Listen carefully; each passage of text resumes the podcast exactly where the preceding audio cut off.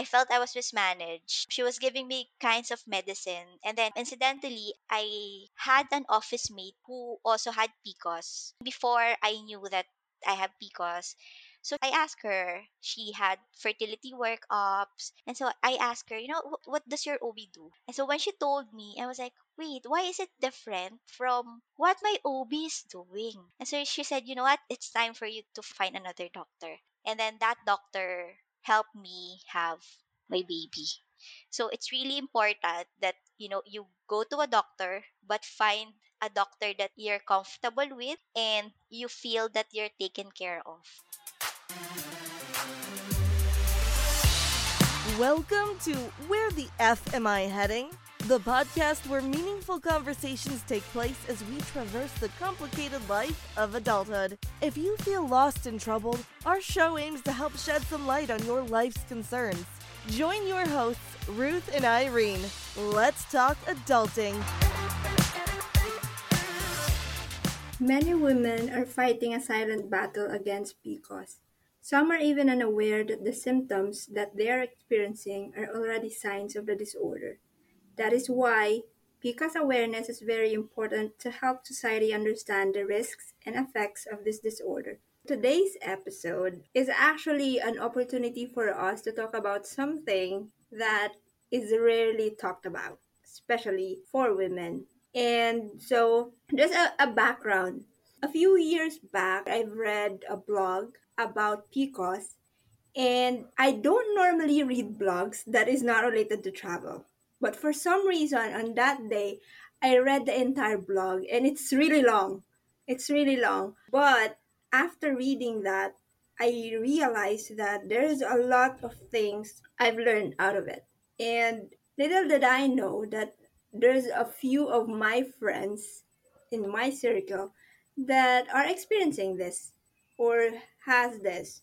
So I'd like to introduce our guest today. Let's welcome Gerald. Hi, Gerald. Hi. Hi, Gerald. Thank you for inviting me here. Welcome to our show, Where the F Am I Heading? So, just a quick introduction. Can you tell us about yourself and what you do? Yeah, so my name is Gerald Andrade. It's difficult to pronounce, so most people call me Je. I am a graduate of computer engineering, so that led me into IT industry. My husband and I are both working in the IT industry. I've been into software development since 2006, so that makes me a software developer by profession. Like Ruth said, I am also a blogger on the side during my free time i i love to write so i just write about anything. It used to be a food and travel blog but then i became a mom so it transformed into lifestyle and motherhood something you know that personal stuff that moms go through. I've been married since 2011 and i now have a six year old daughter named Zaini. and just like what ruth said i am a pcos warrior I'm not yet a survivor, so I'm I still have PCOS, so I call myself a PCOS warrior. That's really nice. Thank you about that. So, yeah, I was trying to figure out what should I call. Is it a PCOS survivor? So now you've clarified it's a PCOS warrior. So, can you give us a detail or can you give us a, an explanation what is PCOS? Okay, so PCOS actually means polycystic ovary syndrome. It is a hormonal imbalance that is common to women. I recently listened to a, a podcast and then there was this I forgot if she was a nutritionist or or a doctor And apparently, one in 10 women actually have PCOS. But then she said that she thinks that they're actually more because a lot of women don't go to their doctors regularly. So they don't get diagnosed on time. So she's thinking that maybe there are more. So I think before we can understand PCOS, can I give an overview of, of biology, uh, a review of our, our reproductive system? Surely, surely. So a woman has a cycle, right? We know this. We're, all women here. So for some, it's 28 days. That that's the normal. Some has 30, 32. So we all have our our cycle. So we, we have ovaries, right? the left ovary and the right ovary. So around day 14, I think, day 14. So day 1 is when we have our period, right? And so we count usually around day 4 between day 14 and 18 our ovary releases an egg. It's the egg cell, right? So when the egg cell meets a sperm cell, you get pregnant, right? If, if it doesn't, you have the menstruation. Usually it's around after 28 days. So the cycle repeats. You go back to day one, right? For women with PCOS, it's not the same. It's different. So in my case, I wasn't having my period. The longest was one and a half years. So that long. So in, in that case, technically I don't have a quote unquote cycle. It's erratic. So what happens is that my ovaries were not releasing egg. So I wasn't ovulating. So there's no ovulation, there's no menstruation. That's why it was difficult for me to have a baby at that time. So what happens is that's why it's called polycystic ovary syndrome because an egg cell has a coating. I don't know what the scientific term is, but it's a follicle. So it, it's a follicle first, and then when it matures, I think it ruptures. Sorry if you have listeners who are doctors. I, I'm in IT, I'm not a doctor. So anyway, so the, the follicle matures, and then it, it releases an egg. But since I have PCOS, and women, a lot of women have PCOS, the follicles don't mature. So when you look at an ultrasound, you see the ovary, and it looks like a bunch of grapes. So those looks like like little circles. So that's called the cyst. Those cysts are actually undeveloped follicles that didn't mature. That's why we're not ovulating. So when you look at an ultrasound of a healthy woman who is having her regular cycle, it's it's clear. I think, or maybe if you're ovulating, you can see something like like one. But in my case, it's like little. There are little circles. That's why it's called polycyst Means more. right? Yeah. So it, that's how it looks like. So yeah, so that's what polycystic ovary syndrome. And then healthy women actually I only knew this because I've been, you know, googling while while we were on workup. Apparently, we produce very little male hormones. But when you have PCOS, you have high levels of male hormones. That's that's why there are a lot of women who have unwanted hair Facial hairs. yeah, facial hair and acne breakout and what else? Unexplained weight gain. Okay, so what causes PCOS? Is it hereditary? Some say that it is hereditary. I recently read an article that say that when you have PCOS, your daughter has a higher chance of also getting it. So I think it is. I'm not sure, but I think it is. None from my family have PCOS, but I have family members who are diabetic. So Mm. insulin, it's the same. It's almost the same. That's why when I was diagnosed, I was already taking metformin, and it's actually the same medicine that they give to diabetic people. So I'm thinking that maybe you know that caused it, yeah, and also apart from that, our lifestyle is actually not good for hormonal balance. So a lot of it, like maybe because of the the food we eat, maybe stress. So there are a lot of factors that contribute to women having PCOS. It's really interesting because, to be honest, I have no idea what is PCOS. You know, I've never really surrounded myself with people that have it or at least openly talk about it. Thinking about it, I suddenly remember there is a cousin that they just keep on saying that she cannot have kids, she never, she doesn't really have the period and everything, but they consider it as normal. She's just like, yeah, she doesn't get period or or you know the, the cycle and then they never really thought of going to a doctor and actually get checked. So Yep. i think that's why we need to be aware of our body as as a woman right? Because nowadays whenever there's something like delayed irregular or something like that i'm, I'm i freaked out. Like there's some swell in in my breast or something like that. I freaked out. I just want to be checked. I want to sleep better at night you know? Because there's a lot of things that we have to be mindful of our own body Yep. That's why they say that there are a lot of women who are still not yet diagnosed. I've always had irregular periods. So I had my first period, I think, when I was 12. And so it was never regular. But then, you know, I went to a gynecologist, an OB, and she said that, you know what, you're still young. It's normal for people below 18, like that. And so let's wait for you until you're 18. Uh, looking back, I realized that, you know, maybe I already had it years ago. And then I, I got 18. I, I transferred to a different doctor. And then she said, you know what? It's okay. You're, you're not, I know, I know this is not correct for a doctor to say, but say, you know, you know what? It's okay. Maybe you're just underweight. Maybe you're just stressed in school. I, I remember that's what she told me. And then I came back when I was 21 I started working already. I already have my health insurance, my HMO. She was accredited. And she said the same thing. You know what? It's okay. You do not have plans of having a baby yet. And so when I got married, I was already 27.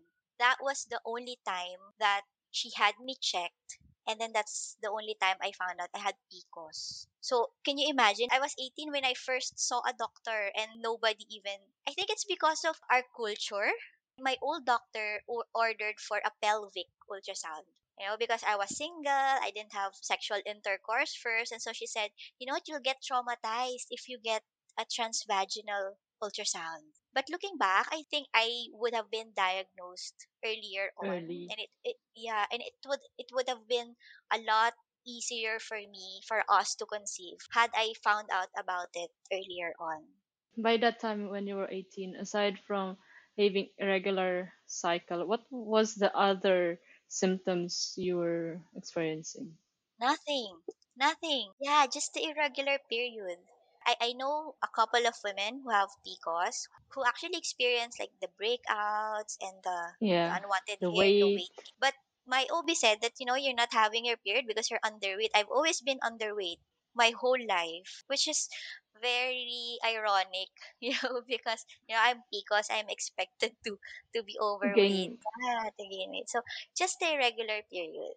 Also, like while you were talking earlier, I was thinking, so is it more probable for people who have irregular periods? Because, like in my case, I also have PCOS, and I found out about it like I think I was still in college, and I have a regular period. So when Irene asked any other symptoms or whatnot, I'm not sure if it's a symptom, but even until now, whenever I have a period, there's always pain. So it's really painful. So I'm not sure if that's a sign for you to have yourself checked, right? Because it's, as what you said, it's better to have early prevention than go through that experience, right? So, how is PCOS diagnosed apart from waiting until you want to get married and have a baby, right? How do you think it is diagnosed and does it equate automatically to infertility? How is it? you actually get diagnosed really by just going to an OB and the OB will order for an ultrasound because that's the only way that they can see your ovaries, right? So when they see that, you know, you have un- undeveloped follicles, then you have PCOS. My previous OB also ordered for a blood test. So that showed that I had really low levels of estrogen. So I think that's also another sign that you have PCOS. Ruth was saying that she has PCOS, but her period is regular. There are actually some cases of that. I personally know someone who never knew that she had PCOS because her period was on the dot. She just had difficulty having a baby. That's why she got checked and she was sur- surprised to know that she had PCOS. I remember my OB said that there's such thing as anovulation. You get your period, but you don't ovulate. So it happens. I'm not sure how frequent it is, but it happens. So to answer your question, you really have to go to a doctor and then have it checked. It's just being magnified because we wanted to have a child when I went to actually we, we transferred to a different doctor because I've been with my old doctor since I was 21 and so when I turned 27 we went back to her to tell her that you know we, we want to have a baby want your help but after a year, I just felt that, you know, she she wasn't that kind of doctor. I don't know how to put it. Maybe she's not open minded towards discussing that. Or it's not her specialty. I felt I was mismanaged. Let's Mm. just say it. I felt I was mismanaged. I, I wrote it on the blog. She was giving me kinds of medicine. And then, incidentally, I had an office mate who also had PCOS before I knew that I have PCOS. So I asked her, she had fertility workups. And so I asked her, you know, "Wh- what does your OB do? And so when she told me, I was like, wait, why is it different from what my OB is doing? And so she said, you know what? It's time for you to find another doctor. And then that doctor helped me have my baby. So it's really important that you know you go to a doctor but find a doctor that you're comfortable with and you feel that you're taken care of. Yeah, I'm I'm wondering, Je- so let's say you get diagnosed with PCOS, then you change your doctor. How about you mentioned about medication? I'm wondering because, like I said earlier, I have no clue about PCOS. Really, how you're still a warrior. You said you're not a survivor. Do you have any medication for that, or what's the process to at least overcome and you get and you're able to get pregnant? For PCOS, I'm not sure if it can be cured, but they have like some management. Like what I said, the first thing that my OB gave me was metformin. It was it has something to do with insulin. I honestly don't know what it is, but she said that you know it helps because women with PCOS are actually insulin resistant. So that's the first thing. So she started with really low dose, and it was horrible. It was horrible. The side effects are horrible. And then some doctors, they will ask you first. So the first thing that my old OB asked me was that they have plans of getting pregnant because if not, I'll put you on the pills, contraceptive pills. For estrogen. Yep, I think so. Or maybe for you to have your menstruation, right? I know someone who was diagnosed with PCOS when she was still single. So she was actually on pills. But if you are planning to get pregnant, and then that's when you go to a fertility workup. So to answer your question, there are a lot of options for women with PCOS. When you're diagnosed with PCOS, it will be harder for you to get pregnant, but it's not the end of the world. You are the living proof. Yeah, we have a lot of, you know, advanced technology already. We have a lot of incredible doctors who are there to help you. So at first, what this is my new OB who is still my current OB now, and she helped me get pregnant. She gave birth to Zaini. So the first thing she did was to give me an oral medicine. So at that time, it was called Ovamit, and then it didn't work. So she changed it I think it's Clomid, but now it's I forgot the generic. It was Clomifene because Clomid is the brand. This was in 2013. I got pregnant in 2015. So I met my new OB in 2013. So that was the first time that I was really into fertility, the real fertility workup because my my old OB didn't do it. So she gave me Clomifene. She started with one tablet a day, but it didn't work. So we went into two tablets until the maximum is four. Back in 2013, that cost 300 pesos per tablet. per tablet. So I had to take four tablets a day. I saw your face. So that's 1,200 a day, which I had to take for five days. That's around 6,000 already. And so what the drug does is that it tricks your body to think that you don't have estrogen, if I'm not mistaken. And so your So your body will release more. yeah, so your pituitary gland, if I- if I remember correctly, now we're we're going into science now. Right? So your pituitary gland will release FSH. So that's the follicle stimulating hormone and the LH or the luteinizing hormone. So your body will release or will induce ovulation. So I got there. There are cycles that I would ovulate, but more often than not, I didn't. So my OB said, you know what, there are very few women who are resistant to these medications, and I, I think you're one of them. So it didn't work. Apart from the clomid, the clomiphene or the clomid that induce ovulation, I still have to take like estrogen. So after this the fifth day, so on the sixth day I will take estrogen. I forgot. I think that's for another five days. And then I will take Duphaston. So the Duphaston is my best friend because it can do two things. It will help with the implantation. So when the egg is fertilized, of course we need the fetus to implant on, on, on the uterus. So Duphaston helps it. If you're not pregnant, it will induce menstruation. So we'll go back to say one again, then that. And so after 2013 until 2015, 2014, we were on and off with Clomid. But sometimes it worked, sometimes it didn't. And so my OB at that time would advise, I think, three cycles and then one month break. Then go back again, three cycles, which is like more or less a month, and then break again because she said that, you know, your body needs to rest from all the meds that you're taking. And so I think around 2014, he said, you know, go back to me after one month. And then I, I told my husband, you know what, I'm, I'm so tired. I'm getting hopeless already. I would throw up the metformin would make me go to the bathroom every hour. I was working. So can you imagine? I'm working. I'd be rushing to the bathroom because either I would, you know, my, my tummy is getting upset or I would just throw up. And when I was in Clomid, I would throw up. I remember throwing up along Ayala. I can just laugh about it right now, but I was like, okay, I think I'm gonna throw up. I'm gonna throw up. And I was in Ayala and I was working in BGC.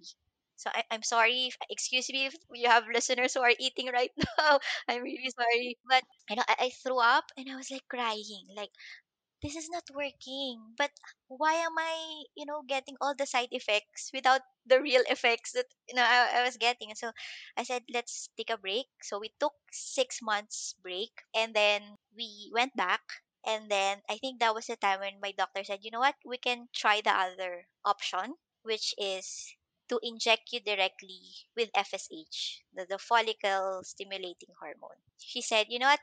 You will not experience any side effects. Yeah, no side effects. But each injection costs 2,000 pesos. How many times do you have to do 10 injections. in a month, or at least that's the whole the, the whole journey You know, in that cycle alone. in just a month? In just, yeah, in just a month. So the only side effect, I, I was telling this to, to my husband, you know what? Is your wallet? there's no side effect. The only side effect is, you know, my my arm get numbed after the injection, and then of course we could eat, you know, rice and salt afterwards, rice and sardines, because we don't have money anymore. And so at that moment, I told my husband, you know what, this will be the last time. If I don't get pregnant in this cycle, we'll stop. And luckily, I got pregnant in that cycle, and I was like, yeah, hallelujah, I don't have money anymore. so there so there of course other than that there there are a lot of options. Because i ovulated in that cycle we decided to artificial insemination. It's, it's optional. It's really optional. You can have it the, the natural way but then my ob said you know what? We, you don't get to ovulate too often so let's just let's do it yeah, it's the right moment. My husband also had issues with his sperm analysis for years. And then when I ovulated, they checked my husband and said, you know what, this is a perfect time. Your, your sperm is now perfect. And so you said, let's try the artificial insemination. What happens there is, of course, they get the sperm of my husband and then they put it to me. you know, we're all adults here. yeah, of course. Yeah, so it, it cost at that time, I think, another 20,000 for the insemination, right? And then, of course, if, if it doesn't work, the more expensive is, you know, we've been hearing this a lot lately in vitro. But you know I told my husband, you know, if we don't get into artificial insemination, I don't want to go into in vitro. I don't have the money anymore, right? Because at that time, I think it cost around a hundred, hundred thousand. Yeah, but now there are other more affordable options, right? So yeah, that's how how it goes. It's mind blowing. Yeah. I am surprised with the cost. Yeah, actually, when when you were telling the story, I was just listening because this is not a day to day story that you hear. That's why we are listening. Like, oh yeah, and yeah, I'm computing in my head. Yeah, that's how expensive it is. And you mentioned about you started to have that mental effect on you. So I just want to connect this question is how do you deal with the social pressure and expectation? Because it's obvious in the Philippines. Once you get married, people will ask you when are you gonna have a baby, why you don't have a baby yet. So apart from your own pressure that you're feeling, how how do you deal with the pressures, you know, getting from the family members, friends?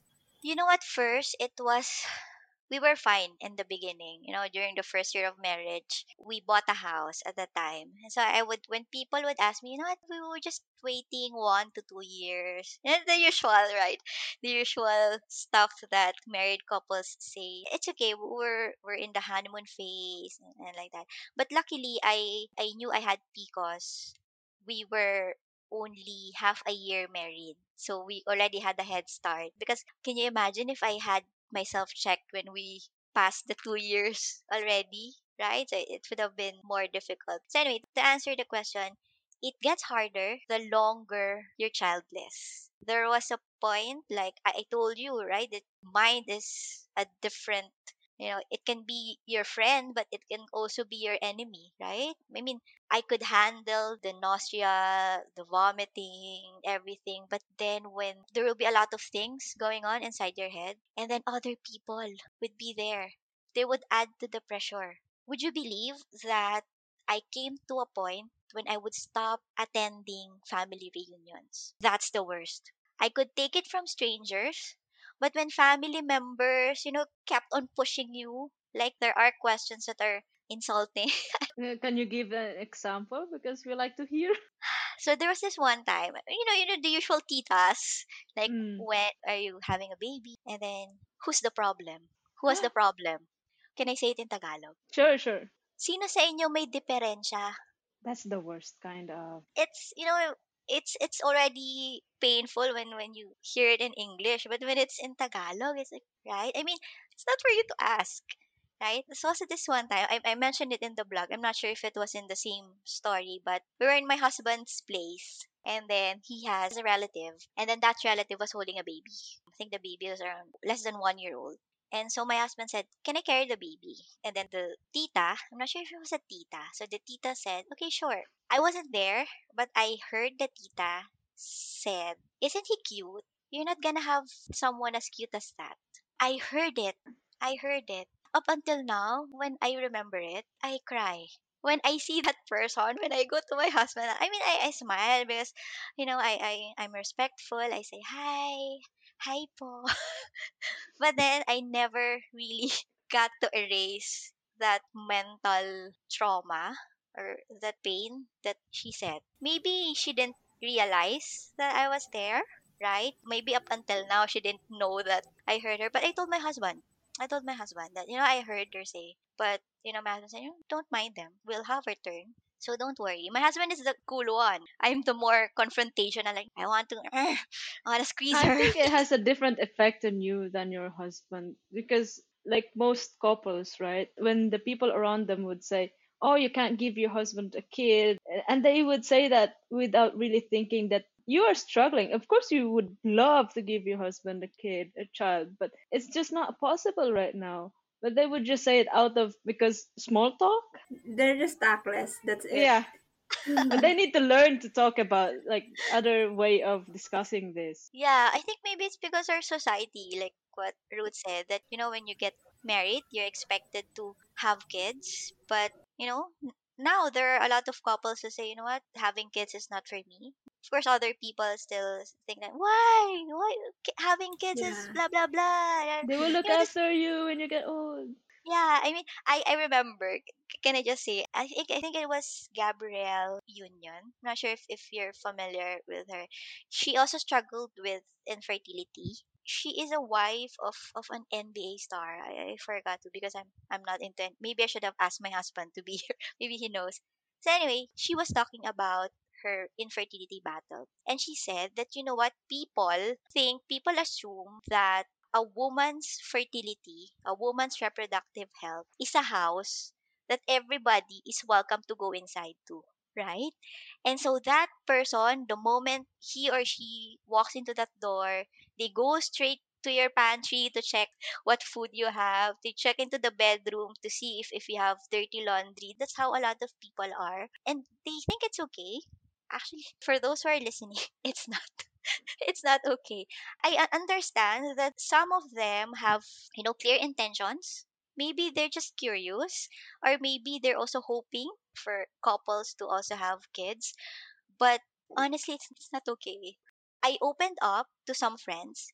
So if you're curious, just bite your tongue. Don't ask unless the couple or, or the woman openly says it or opens up to you. So with, with social pressure, it was horrible. There are a lot of people telling stuff that maybe you should do this, do this, do this, do that. That unsolicited advice I can still take because like I said, maybe they were just coming out of concern. But really the tactless ones, like cause the problem? And you're never gonna have this. And I can only imagine how hurtful you are because the mere fact that you said it, I feel like I was stabbed in my heart. And I'm not even in that situation. How much more for you, right?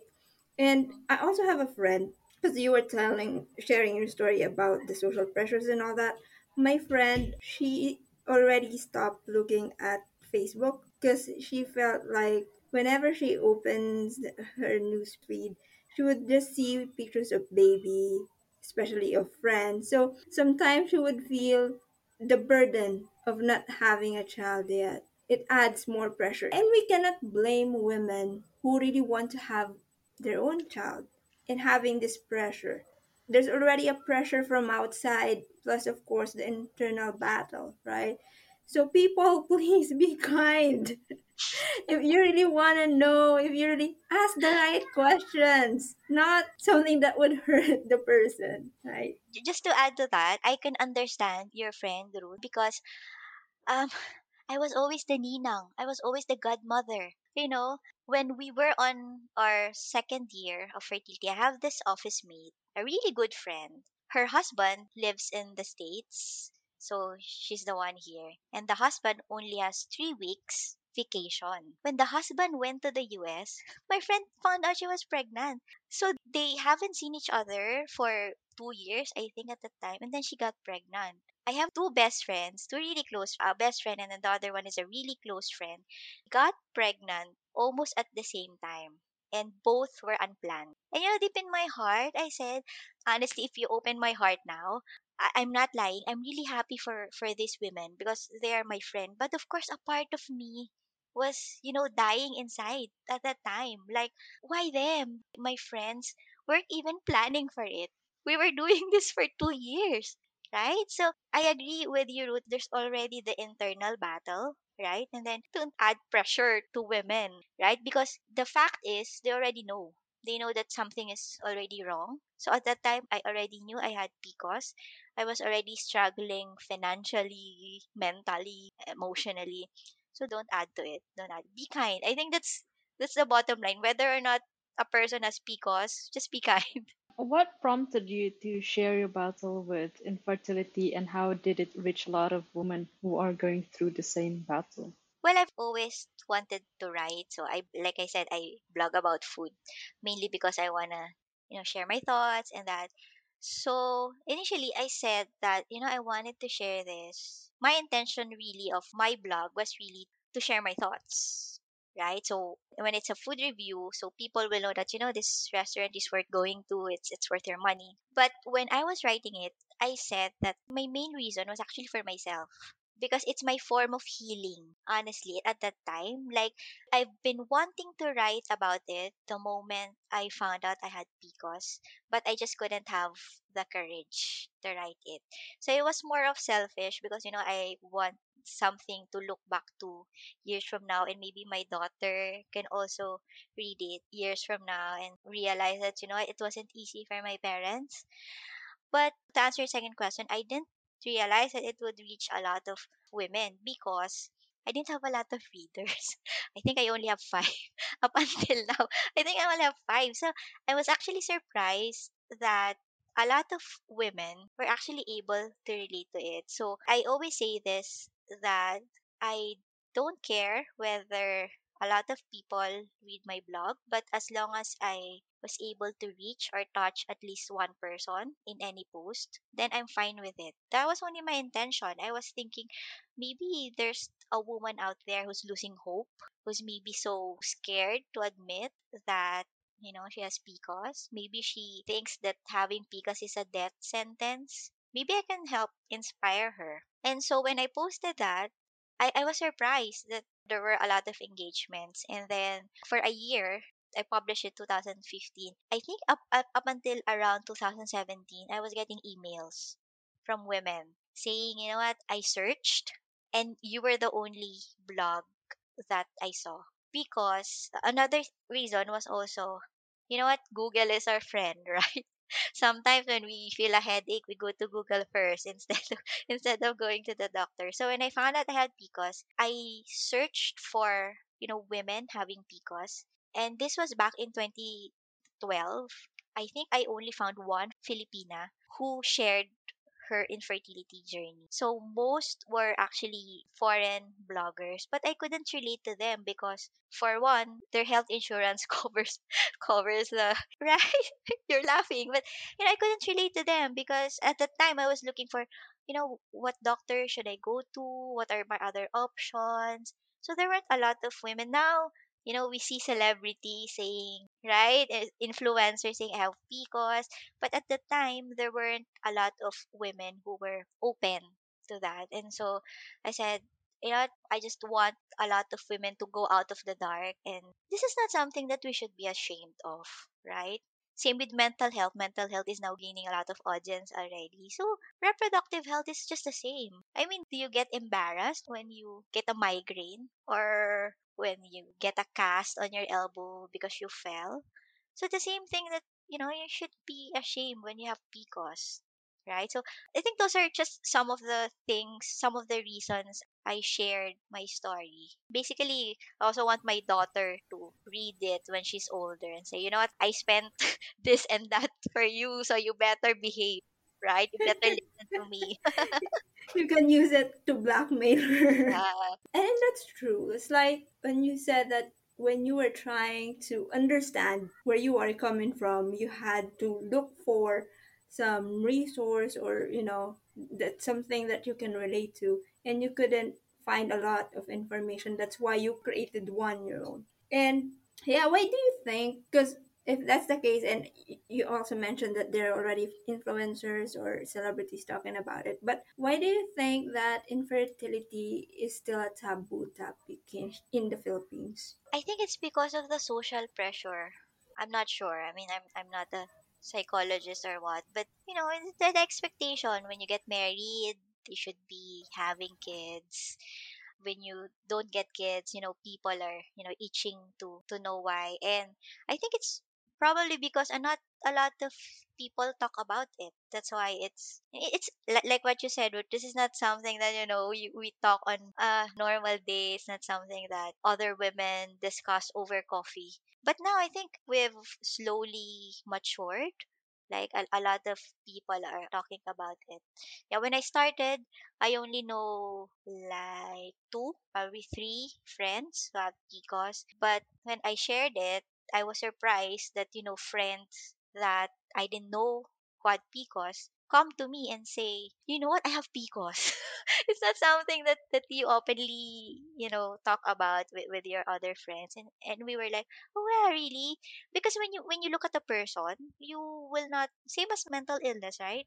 Can you realize that somebody is going into depression or what. So it's the same key, same thing. Nobody actually knew about my dilemma at the time, not until I I shared it. So I think it's really ah, society, maybe society. Yeah, Yeah, and that's true. So that's the reason why women feel not really feel ashamed, but maybe because we don't have much outlet and platforms to go to. That's the reason why. Maybe number one is awareness. We're not even aware that we have because So that's number one. And once you learn that you have PCOS, look for people or look for tribe, you know, that you can yeah, share your experience, learn from each other and all that. So yeah, it's a great time. It's the high time to really share our experiences, have that awareness, and really learn from each other. So we're already at the end of our conversation because we have really a good conversation and some questions were already answered. So I just want to ask your advice to women who are going through an emotional roller coaster in losing hope after being diagnosed with PCOS. Like what I said, it's not a death sentence. When you have PCOS, it will be a little harder for you to get pregnant or to have a baby, but it's not the end of the world. There are a lot of options. At that time, we were already talking about going into adoption, adopting a baby, right? Because I realized there are a lot of kids there who need love. So we have a lot of love to give. So why not, right? So there are a lot of things. Science is already so advanced, right? You can still manage because I know someone who went into like exercise, dietary changes, and those things were able to manage her PCOS and now she has a baby, right? So there are a lot of, you know, we are living testaments that, you know, that PCOS can be managed. It's it's not the end of the world. You can ask help. Everybody can help you. A lot of people can help you. Like what I said earlier, look for a doctor that you're comfortable with.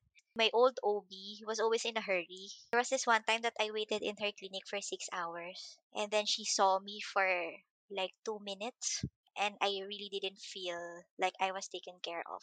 So it's really important for you to look for a doctor you can trust right so it was love at first sight with my my ob now because when i came to her office and she asked me why i'm seeing her and then she let me talk and talk i think i stayed on my first meeting i stayed there for one hour because she explained everything to me. I never felt that i was rushed because that's why I, I knew about you know the follicle stimulating hormones all the technical stuff.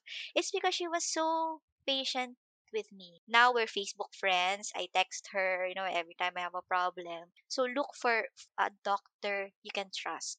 Second if you're married husbands who are listening now your partners your wives are already going through a lot because this is hormonal imbalance right? So for healthy women when we have hormones are you know all over the place during period or PMS I don't know maybe multiply it 10 20 times.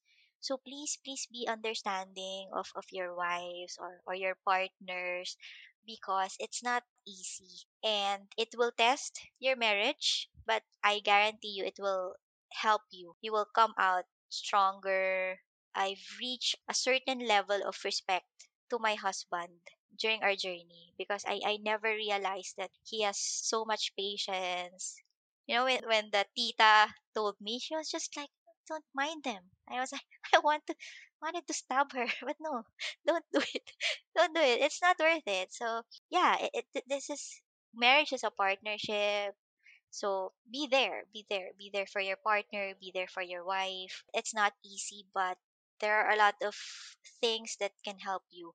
And also, I think Ruth mentioned about finding a tribe. Yeah, it's important. It's important to know that you're not alone, right? You're not alone. I'm here. I'm still an introvert. I don't have a lot of friends. But when I posted that, I actually met a lot of new friends because of that. Friends telling me that, you know, I could relate to you. Can I add you on Facebook? Ah, yeah, sure. And now I'm so happy. Like when when they post about being pregnant, I cheered for them. I cheered for them.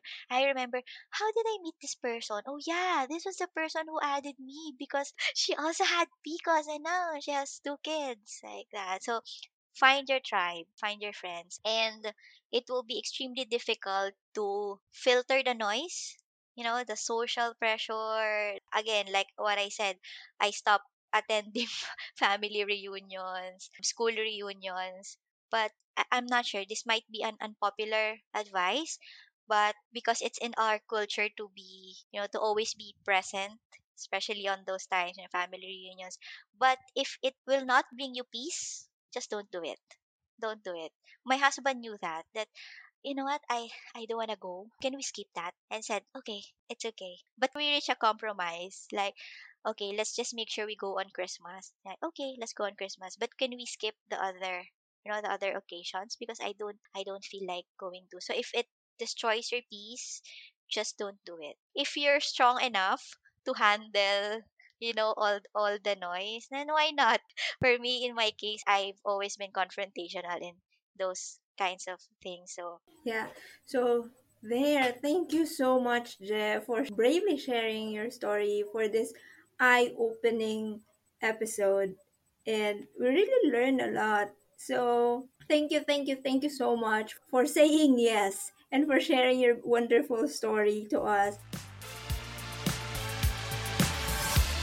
So that's all we have for you today. Thank you for listening. If you're interested in anything and everything about adulting, follow us on Facebook and Instagram at where.the.f.m.i.heading. Catch us again next Wednesday for another episode of Where the F Am I Heading?